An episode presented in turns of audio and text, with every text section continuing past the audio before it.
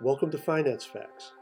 Whether you're cramming for a test or prepping for a job interview, you need to know the facts. Finance Facts.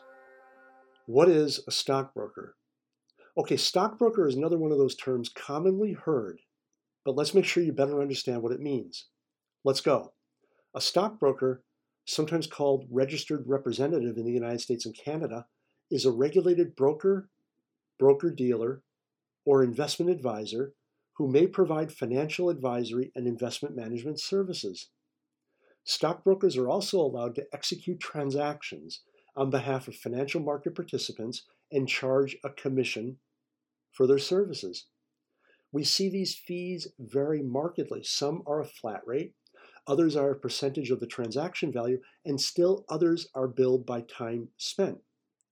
We see a wide range of professional designations in this field, such as chartered financial consultants, certified financial planners, or chartered financial analysts, otherwise known as CFAs. To become a registered stockbroker in the United States, individual must, must pass several exams, perhaps including the Series 7, the Series 63, the Series 66, and the Series 65. The services individuals are allowed to sell to the public depends upon which exams were sat.